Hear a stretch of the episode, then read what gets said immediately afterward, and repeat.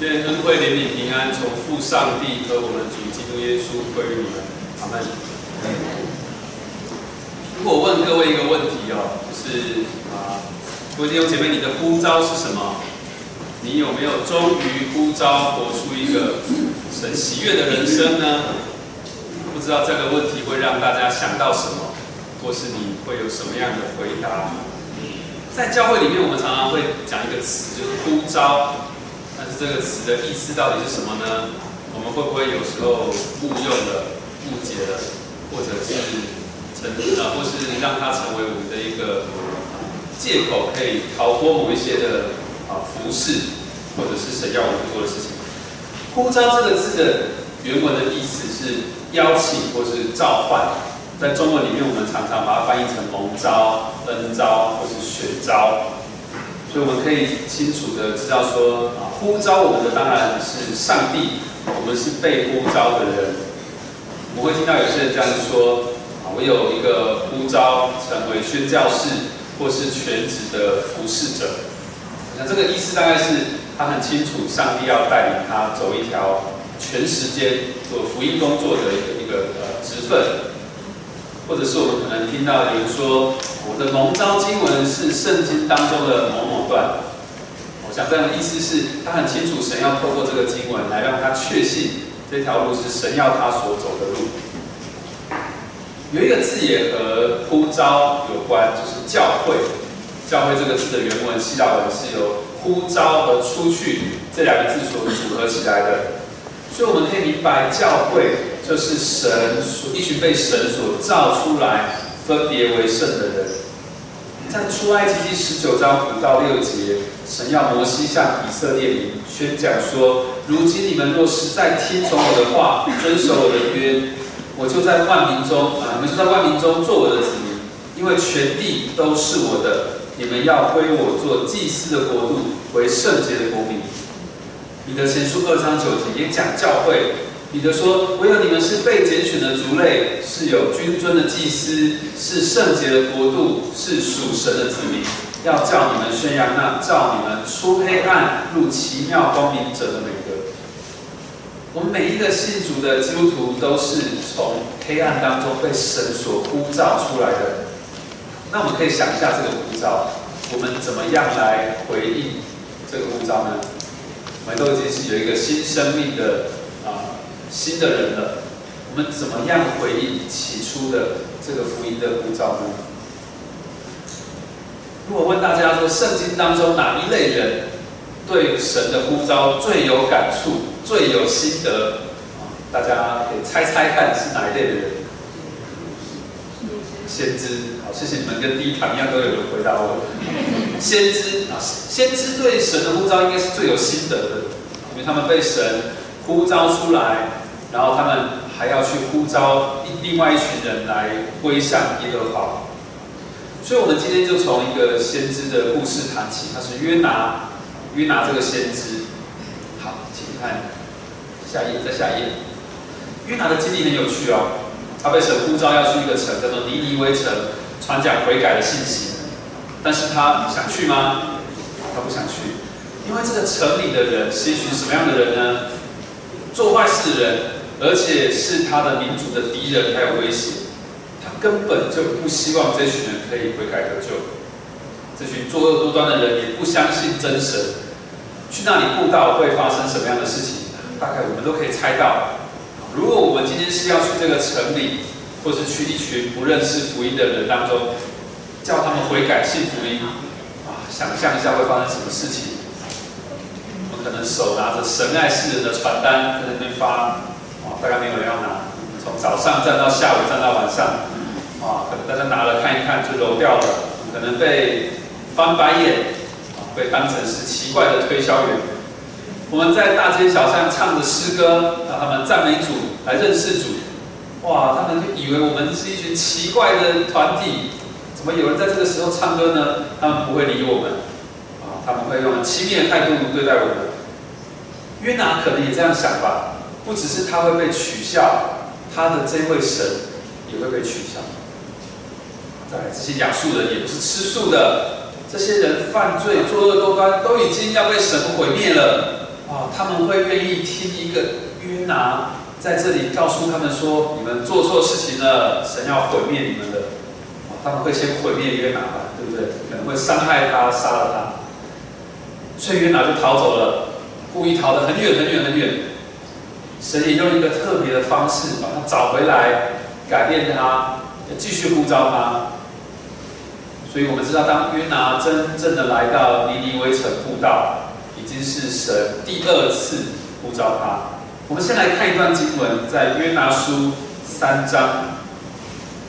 约拿书三章，在旧约圣经的一千零八十四页。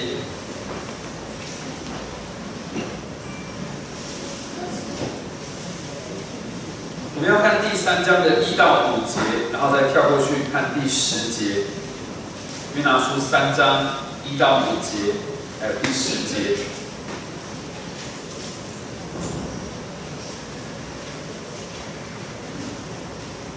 好，看到请我们同声来读，请。耶和华的话二次领到约拿说：“你起来往尼尼微大城去，向其中的居民宣告我所吩咐话。”约拿便照耶和华的话起来，往尼尼微去。这尼尼微是极大的城，有三日的路程。约拿进城走了一日，宣告说：“再等四十日，尼尼微必倾覆了。”尼尼微人信服神，便宣告禁食，从最大的到最小的都穿麻衣。第十节，于是神查看他们的行为。见他们离开恶道，他就后悔，不把所说的灾祸降临他们好，约拿还是去了，对。但是我们从后面的经文会知道，他心不甘情不愿。他在那里呼召人悔改，信福音。可是他其实心里还有许多的挣扎。约拿的经历也是我们人生，特别是我们基督徒的经历，甚至是一个可以说是一个浓缩版。约拿当初对于神的呼召，他是逃之夭夭，溜之大吉，走为上策。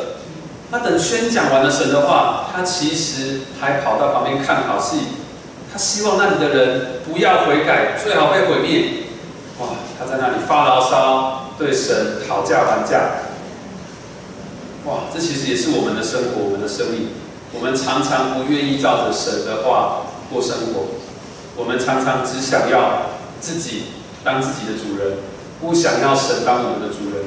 我们没有动力去传福音，我们没有动力去爱人，我们宁愿多爱自己一点。当我们讨厌一个人的时候，我们可以很聪明的不要表现出来，但是我们知道在心里却希望这个人离我越远越好。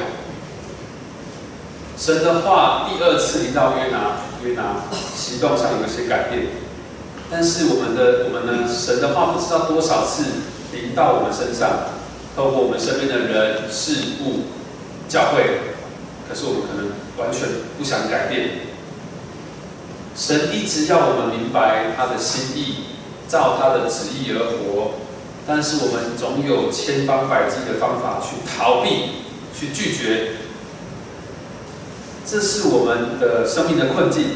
我们像约拿一样，想要自己去决定去哪里就去哪里。不想去做那些与我们喜好或是与我们本性相违背的事情。这种生命其实是与十字架的生命完全背离的。十字架的生命是要我们舍己，但是我们的背离的生命是要我们自私。现在看起来只有我一个人是背向十字架，但是其实我们每个人都有背向十字架的时候。我们常常是背向十字架。我们每一个人都有像约拿一样，有一个我们自己的尼尼微城，甚至我们有好几座，那是我们不愿意去的地方，但是那是我们要面对的问题。我们可以发现，在旧约当中，神不断的差派先知到一群需要福音的人当中，神也持续的要我们去这些不认识的朋友，不认识呃不认识神的朋友，不认识福音的人当中，这是神持续要我们做的事情。所以从这当中，我们可以看到神是多么的爱人类，多么的爱，多么的怜悯这些还不认识福音的人。我们接下来要看第一位要人类悔改、信福音的福音使者，就是耶稣基督。看下一页。耶稣基督道成肉身，降生在被创造的这个世界，这是我们熟悉的事情。圣诞节才刚过不久，但是你有没有想过这两件事情的比较？耶稣基督道成肉身来到这个世界，还有约拿被差派要去尼尼微城。对于这两件事情的主角约拿还有耶稣基督来讲，哪一个任务是对他们比较为难的呢？哪一个任务比较有理由被他们拒绝呢？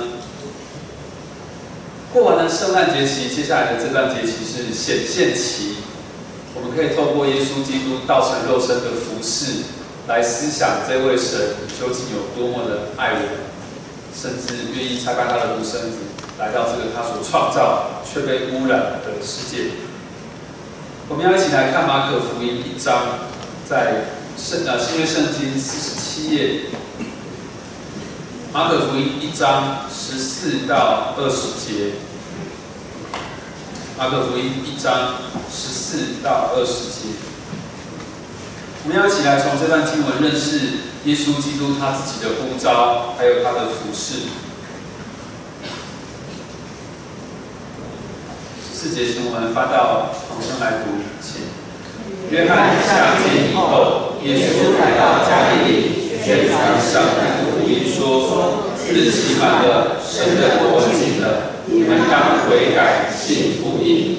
耶稣顺着加利利的海边走，看见西门和西门的兄弟安德烈在海里撒网，他们本是打鱼的。耶稣对他们说：来跟从我。我要叫你们得人如得鱼一样，他们就立刻舍了网，跟从了他。耶稣稍往前走，又见西比泰的儿子雅各和雅各的兄弟约翰在船上捕网。耶稣随即招呼他们，他们就把父亲西比泰和雇工人留在船上，跟从耶稣去了。当耶稣基督说日期满了，神的国近了，你们当悔改信福音。这句话不只是说给当时候的人听的，也是说给现在的我们，也适用于未来。耶稣基督在宣告一件事情：当他道成肉身来到这个世界，神救赎的计划开始实现了，就罪人都要借着耶稣基督得到救赎。他就是福音，耶稣基督就是福音。所以在马可福音一章一节这样说：神的儿子耶稣基督福音的起头，这是耶稣基督的呼召。他自己是福音，他把这个福音带来这个原本不配得到福音的世界，充满罪恶、败坏了的世界，如同原来要将福音带到尼尼微城一样。耶稣基督在起初的服饰要呼召人成为门徒。来跟随他，成为门徒，我们都知道是要学一个事情，对不对？要学成为一个学徒，学师傅，师傅做什么他就做什么。在现在，我们会很希望孩子多多才多艺，去学画画，学啊美术，学运动，学钢琴，学心珠心算，什么都学。啊，我们送他去参加这些才艺班，啊，可能一小段的时间，两三个小时他会回来。但是在当时这个年代。要去拜师学艺做门徒，没有这么容易。他可能要暂时的告别家人，还要离开家一段时间。耶稣基督在加利利的海边向门徒发出呼召，目的是要他们悔改，相信福音。他要这一群人学习他，成为他的门徒，成为和他一样是宣扬福音的人。我们可以从这当中发现四件事情。好，下一章第一件事情，神愿意我们领受福音的呼召。耶稣基督自己是神，但是他愿意来到这个被造的世界，向我们宣告这个好消息。这个好消息从什么时候就开始有了？从旧约时代就不断的被预告，对不对？今天这个预言终于实现了。神愿意我们每个人透过这个方式，透过耶稣基督来认识福音。从这个经文，我们看到门徒决定全职服侍，来跟随耶稣基督了。但是，我想更重要、更早一点点的事情是，他们领受到了福音的呼召，他们悔改了，相信了福音。耶稣基督的呼召使这些门徒愿意用生命来追随神，愿意我们领受这样的福音。第二件事情，福音的呼召是从神而来的。我们可以在经文里面看到耶稣做的一些事情，看到耶稣的动作有哪些呢？他来，他宣讲，他看见，他说，他招呼他们。也就是说，我没有人是自己呼召自己的。我们呼召我们的一定是这位这位神，或者说，若不是透过别人、透过外在的方式，我们没有办法认识福音。总是神主动的，这样的福音的呼召，这样的邀请，是从我们的神而来的。在哥林多前书十二章三节也说：若不是被圣灵感动的，也没有能说耶稣是主的。如今。耶稣基督道成肉身临到这个受造界，他是主动的靠近我们，神总是主动的靠近罪人，如同主在，如同神在创世纪里面，一刚开始在伊甸园的犯罪当中，神主动的寻找亚当夏娃，说你们在哪里？第三件事情，服侍的能力是从神而来的，当这些门徒愿意跟随主。他们不是凭着自己有什么样的实战经验，他们不是已经是一个很好的门徒才说我要跟随你，他们也不懂什么是德人，他们懂德语，他们懂打鱼，可是德人跟德语是同样的事情吗？不是的，我们说德人如德鱼是那个果下哇，就像你捕了一网的鱼一样，可是德人跟德鱼实在是不太一样，毕竟我们传福音不是拿个小诱把人勾勾进教会，这样太可怕了。这些人没有任何的经验，知道要怎么样去做得人的工作，那怎么办？他们有这样的能力可以负担这个挑战吗？但是耶稣基督亲自告诉他们应许，在第十七节，耶稣说：“我要叫你们得人如得鱼一样。”耶稣说：“我要做一件事情，我将要做，我将要使你们得人如得鱼。”耶稣基督应许，他要帮助这些门徒学习成长，成为一个成熟的传福音的人。也看得出来，这些门徒在后来的表现，有时候也不太好，对不对？会疑惑，会胆怯，失去信心，甚至还说他不认识主。但是主耶稣基督难道不知道这些门徒未来的表现吗？他仍然帮助他们，接纳他们。我们岂不是也这样子吗？我们信了主，有成为比较好的一个基督徒吗？我们不是因为自己有很好的品格，有很好的能力，我们有很好的服饰果效，我们就是一个比较好的基督徒。在神眼中不是，我们更不可说这是我们自己的能力，这是来自于神。如同葡萄树结果子，果子虽然结在枝上，我们不可以说我这个枝子都会结果子。我们知道养分都是从葡萄树来的，这个葡萄树的主干就是主耶稣基督。第四件事情，神愿意我们成为他的同工。哇，这实在是件有点吊诡的事情。一个全能的神怎么会需要同工呢？一个全能的神有需要别人来帮助他吗？我常常在搬一些东西的时候，我儿子就会跑过来说：“爸爸，我要帮忙。” 我当然会说：“好。”可是你看搬一个很重的东西，我还要留一小角让他手可以摸着，有点参与感。那我就得更努力的控制平衡，那个东西不会砸到他，就得让他觉得他有摸到，不能举太高，都要努力的控制平衡。一个比我们任何人都还要有能力、全能的神，他会需要童工吗？他会需要约拿这样的童工吗？还要派条鱼去把他接回来？我们会是神的好童工吗？主耶稣基督为什么要呼召门徒？为什么要呼召我们？这个问题先搁着，我们待会谈。刚才讲的四件事情，神乐意我们领受福音的呼召，这样的福音的呼召是从神而来的，福音也是因为基督耶稣道成肉身赐给我们的，而我们能够回应这个呼召，有服侍的能力，也是来自于神。最后，神也乐意我们成为他的同工。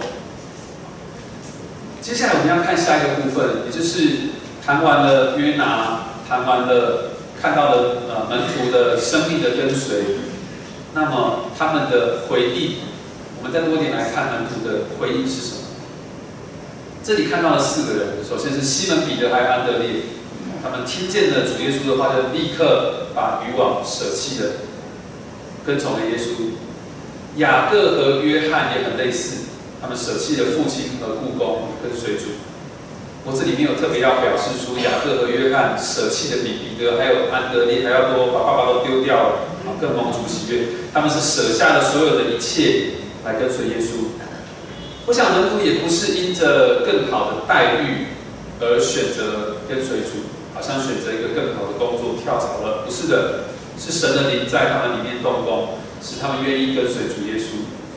如同我们每个人当初信主的时候，我想大部分的人，甚至我可能，我想可能没有人是因为完全读懂圣经，完全了解啊圣经里的所有内容，通过我们的理性的思考之后，我们决定要选择这个最完美、最好的信仰。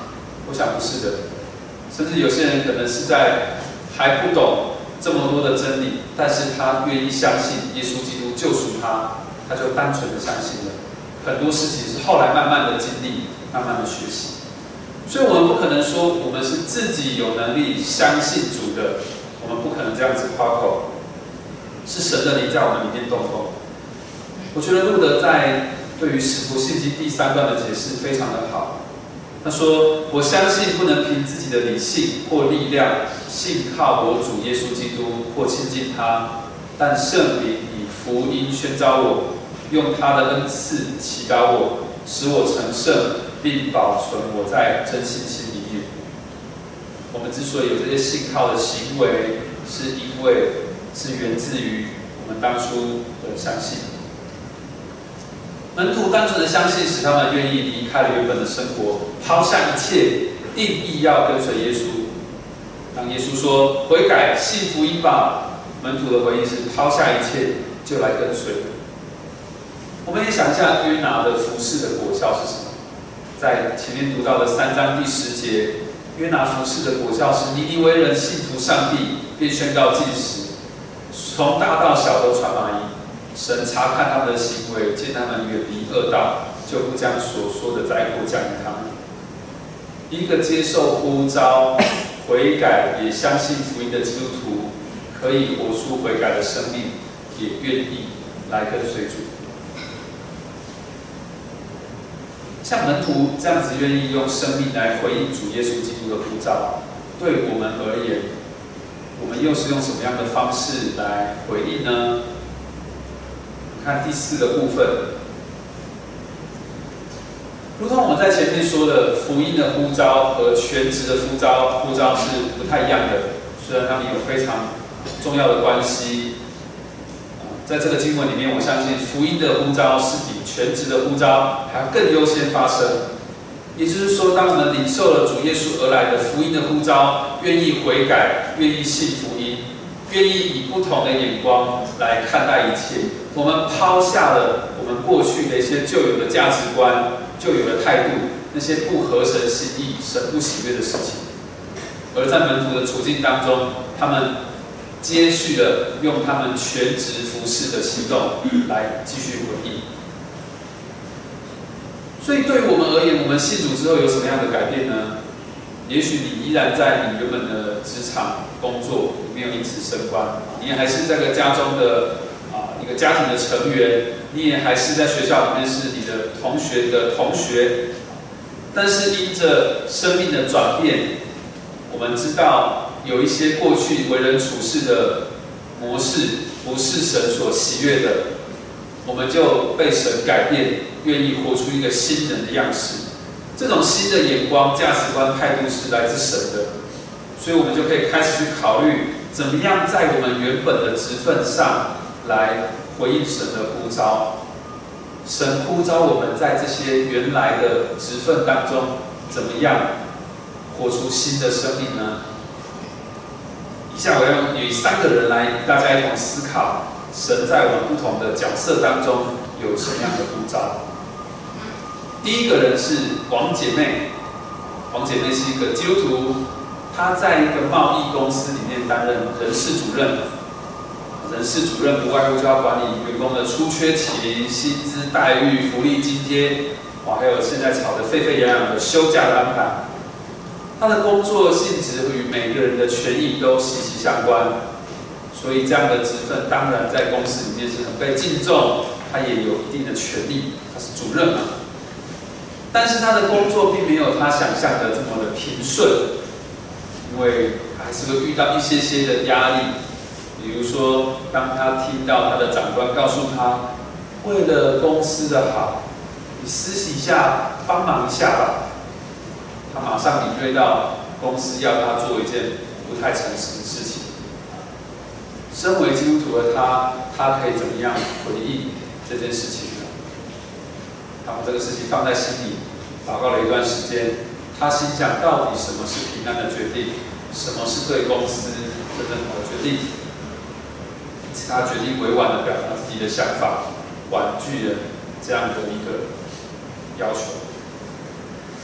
但职场一位王姐妹，她也是家中的一个妻子，她是两个孩子的母亲。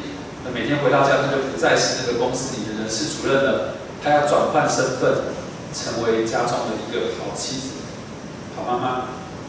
当她看到丈夫下班回来走进门，满脸倦容，又有一些挫折的时候，王姐妹要如何转换身份来面对丈夫呢？她要怎么样让丈夫感受到妻子的爱和关怀呢？她看着这个一脸憔悴的丈夫也是很心疼，她就先为他祷告，在心里祷告。接着她决定放下手中的家事，走过去给丈夫一个拥抱，轻轻的对他说：“怎么啦？看起来有点累。”这时候她脑中就浮现了一个圣经的故事。那个是故事是，好撒玛利亚人为了这个受伤的犹太人，我决定停下他的脚步。当王姐妹的女儿因为被男朋友分手，每天过着以泪洗面的生活，身为妈妈的王姐妹可以怎么关心她呢？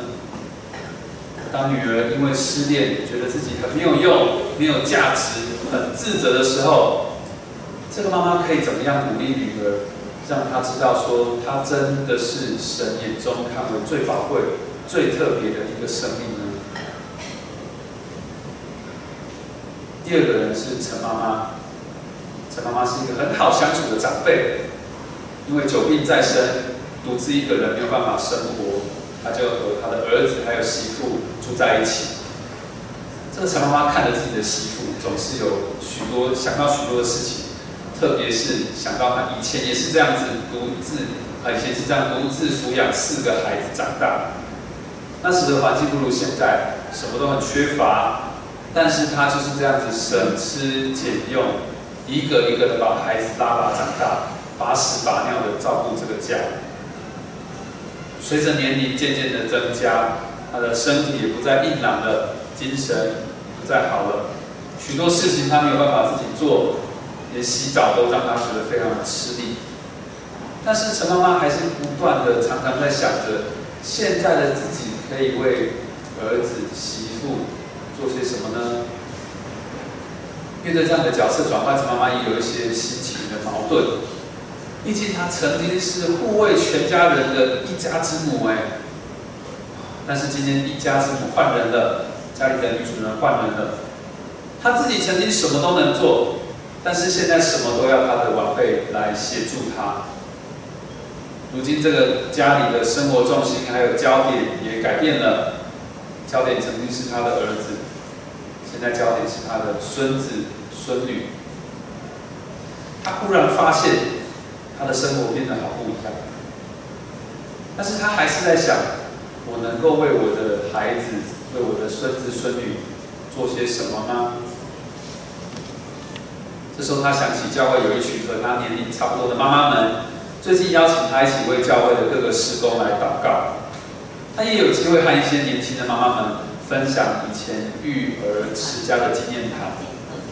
他忽然觉得，哎呀，能做这些事情，听起来好新鲜呢。住在陈妈妈隔壁的这个李妈妈，她很常关心陈妈妈。虽然她心里啊很没有平安，总是求，但是她心里没有平安。李妈妈常常求神拜佛，担心这个顾虑那个。陈妈妈身为这个李妈妈的老邻居，其实也不太容易跟她谈信仰，总是怕破坏关系嘛。但是她常常在心里想说：我要怎么样可以让李妈妈认识真正的福音呢？想来想去，总是不知道该怎么办。陈妈妈有一天忽然发现，这个李妈妈很爱听音乐。爱听呃歌曲，他就拿起了一些呃诗歌的 CD，让这个李妈妈听听看。哎，他发现这个李妈妈也挺爱听的，听着听着，这个李妈妈就朗朗上口，偶尔会唱个一小段。哎，这个李妈妈最近开始会问陈妈妈，这歌词里面有一些她不懂的词，不懂的歌词是什么意思？第三个人是一个杨小弟，这个杨小弟就读高中一年级。他为什么读高中呢？他也不知道。大家都是读高中、读高职，继续升学。他想说：“我的人生未来在计划吧，我就先跟着大家一起。”基督教信仰对他来讲是很熟悉的，但也是有点陌生的。身为一个第三代基督徒，他的信仰成长环境非常的完整，可是他常常不知道这个神与他的生命有什么关系。他常常觉得这个神离。他很远，他也知道圣经教导他要去爱邻舍，可是他一想到他身边那些朋友，有时候就爱不下去。那说也矛盾，他看着这些非基督徒朋友的生活，有时候又觉得那样的生活也很真实，也很深刻，也很吸引人。他要怎么样带领这些非基督徒朋友认识信仰呢？这个问题让他觉得太艰深了。看到他们在划手机、玩着网络的连线游戏，这时候怎么跟他们谈基督？对他来讲，这是天地之遥。不过他还是觉得，身为基督徒的我们，应该有一点不一样吧。感谢主，这个杨小兵他还是愿意把他的主日时间分别为圣出来，所以他还是过着好的教会生活。这个习惯让他的同学蛮压抑的。啊，礼拜天有时候补习班要加课。哎，他不去。有时候不是上课，要出去玩了，哎，也不去。考试到了，礼拜天是多好的读书时间，哎，他不读书，他在教会。所以有有时有时候这个杨小弟的啊几个好朋友就开始问他，很认真的问他说：“你为什么选择这样子规划你的时间呢？为什么教会生活对你来讲，比这些我们在意的事情？”都还要重要呢。这杨小弟忽然发现，当他习以为常养成的这个信仰的习惯，有机会被主使用来向朋友介绍福音的时候，感觉真是特别。这个学期初，杨小弟被选为他们班的服务股长。大家想到服务长，服务股长，大家就想说是个收垃圾的。全班整洁的时候，全班很干净的时候，我会表扬他。全班有乐色出现，评分很低的时候，老师第一个找的是服务部长，怎么没有管好大家？这个杨小弟也没有特别的能耐，他也没有什么领导才能，他就是愿意把他分内工作做好。所以每天放学之后，大家都回去了，他会留在班上，把每一个评分、整洁评分要检查的地方，仔细的再看过一遍。等到评分老师来了，他会看完评分老师评完分。他才一个人离开学校，就这样日复一日做着他认为负责的工作。他其实也没有觉得这是跟他的信仰有什么关系，他不觉得这个是为了信仰，他觉得这就是尽责任。但是其实老师和班上的同学都看在眼里。虽然他自己认为这个跟信仰没有关系，可是大家会说：“哎，我去教会的就是不一样哦。”在次的班级拔河赛中，大家都为了这个要争夺冠亚军的比赛非常非常的紧张。拔河是个群体运动嘛，不是一两个运动员非常的优秀就可以呃得到这个冠军，大家都很紧张。这时候就有同学问他说：“哎，杨小弟啊，当然不是叫杨小弟，杨老师我叫他杨同学啊。”你要不要为我们祷告一下？我看你平常都有在祷告，我们今天大家都蛮紧张的。这个杨小弟想了一下，他也觉得蛮错愕的。大家都在看他怎么回应这个邀请，他就大胆的说：“好吧，如果要我祷告可以，那请大家围一个圈，手牵手，我们一起祷告。”他就带着大家做一个祝福的祷告。感谢主，后来这个比赛是他们得到了冠军。其实这三个人的心路历程，他们所经历的，他们所体会到的，王姐妹、陈妈妈或者杨小弟，其实或多或少都让我们有一些感受到，自己的生命他们有些重叠。我相信我们每位弟兄姐妹自己现在所有的更多重的角色和职分，其实常常让我们不知道如何去活出。属神心意的一个人生，我们每个人的角色和我们人生经历的时间轴都不一样，但是我们都承接神个呼召，就是要透过我们去施恩，去赐福给别人。如果刚才听完这个事情啊，这三个人的故事，你开始在想哇，你开始想到自己有不同的角色，你开始在想自己要做哪些事情的时候，劝你不要写下来。你写下去，发现这个清单也太长了。开玩笑的，你可以写啊。这个清单太长了，你写不完。你有哪些事情可以做？因为当你开始从别人的角度来思考，他应该得到什么样的关爱，我应该怎么样被神使用来向他活出爱的时候，我们会想不完太多我们可以做的事情。当我们不再是一个只顾着自己。只考量自己需要的人，我们开始学习从邻舍的需要来看自己的时候，我们会发现我们越来越活出一个舍己的生命。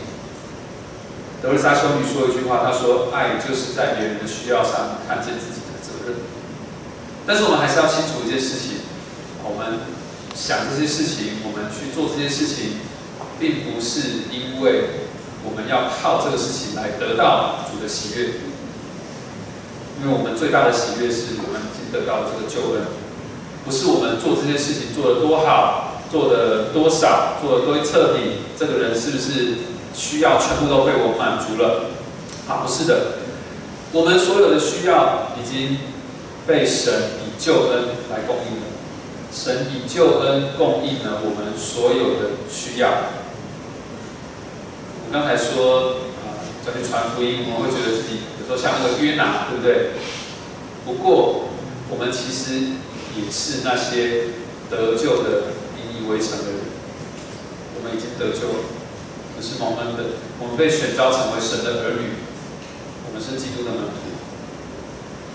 当你听完这三个人的故事，你还在想着自己可以做哪些事情，但是你却觉得做不到，或是你想不到有哪些事情可以做的时候。弟兄姐妹，我们还是可以很喜乐、很坦然的到主的面前，因为我们仍然是被主接纳。虽然我们这么软弱，不断的污染主要做的每件事情，主还是接纳。怎么说我们污染主的事情呢？我们有没有这个经验？我们想要去关心一个人，看到他受伤、软弱的关心他，哎，讲错话了，他更难过、更受伤。或者是我们以为我们做了一件关心他的事情，我们心里帮自己按赞，觉得太棒了，打到点了，我有关心到他了。但我们不知道他可能更受伤、更挫折。他只是告诉表面上让我们觉得他好过。我们不知道我们到底伤害了多少人。我们是啊，不是主的好同工，但是主还是很恩典的接纳我们与他一起服侍，因着我们相信他。神就看我们自己看为不好的这些童工是好的，神真的看我们是好的童工，他愿意使用我们，在我们的生活当中，他更乐意与我们一起同工，去关怀我们周遭所有人。所以感谢主，我们如今有不同的身份来服侍他。我们得救之后，在我们原本的岗位，但是我们以新的眼光来代表神。去服侍他们，家人、邻舍、同事，都是我们可以去代表神去服侍他们、去爱他们的对象。如果我们软弱了、跌倒了，不用担心。想想主耶稣基督在加利利的海边，对门徒所发出的邀请，来跟从我，回到这个最根本、最根本的呼召。如同今天的诗歌里面有句歌词，我觉得非常适合来做今天的一个小结语：我如此不配，而主慈爱呼唤，不曾停下。我一生一世愿为主闪亮。我如此不配，而主慈爱呼唤，不曾停下。我一生一世愿为主闪亮。回顾下今天的信息，我们之所以能够成为一个基督徒，是因为那位爱我们的主耶稣基督道成肉身来到这个世界上。我们没有一个人可以完全的顺服耶稣基督，顺服神的要求。我们没有一个人可以去到每一个神要我们去的尼尼微城。但是，我们的救主耶稣却为了爱我们，来到这个根本不配得到福音的世界。他来了，他呼召我们为改信福音。神也乐意我们认识福音，认识呃福音的本身，认识福音的媒介，服侍的能力，也都是从神而来的，总是他主动。更感恩的是，他也愿意我们成为他的同工。主耶稣的福音使命已经完成了，他现阶段的任务已经，他将这个福音带来这个世界上，他现在回到天父那里，但是我们，呃，现在是靠着我们这些小基督继续来完成，继续来实现这份福音的使命。但是我们去，呃，呃，活出这个生命，去行出这个使命，并不是出于惧怕，或是为了自己的救恩。因为我们已经先得着了福音了，我们已经得到了最大的赏赐，因此我们乐于去服侍我们的邻舍、我们的家人、同事。这样的目的是什么呢？乃至于人借着我们的服侍，就可以认识到这位以福音呼召我们的主，也要以福音来呼召。我们一起祷告。亲爱的天父，我们感谢你，因为我们知道，若不是你呼召我们，我们仍在泥泥围城当中，我们仍在过犯罪恶当中打转，过着不认识你的悲惨人生。我们原是不配蒙你的恩典被呼召，也毫无能力可以与你同工，但你仍然要我们起来跟随你，你也赐我能力去服侍邻舍，好见证你是多么恩慈怜悯的主。谢谢你。祷告是奉主耶稣基督的名求。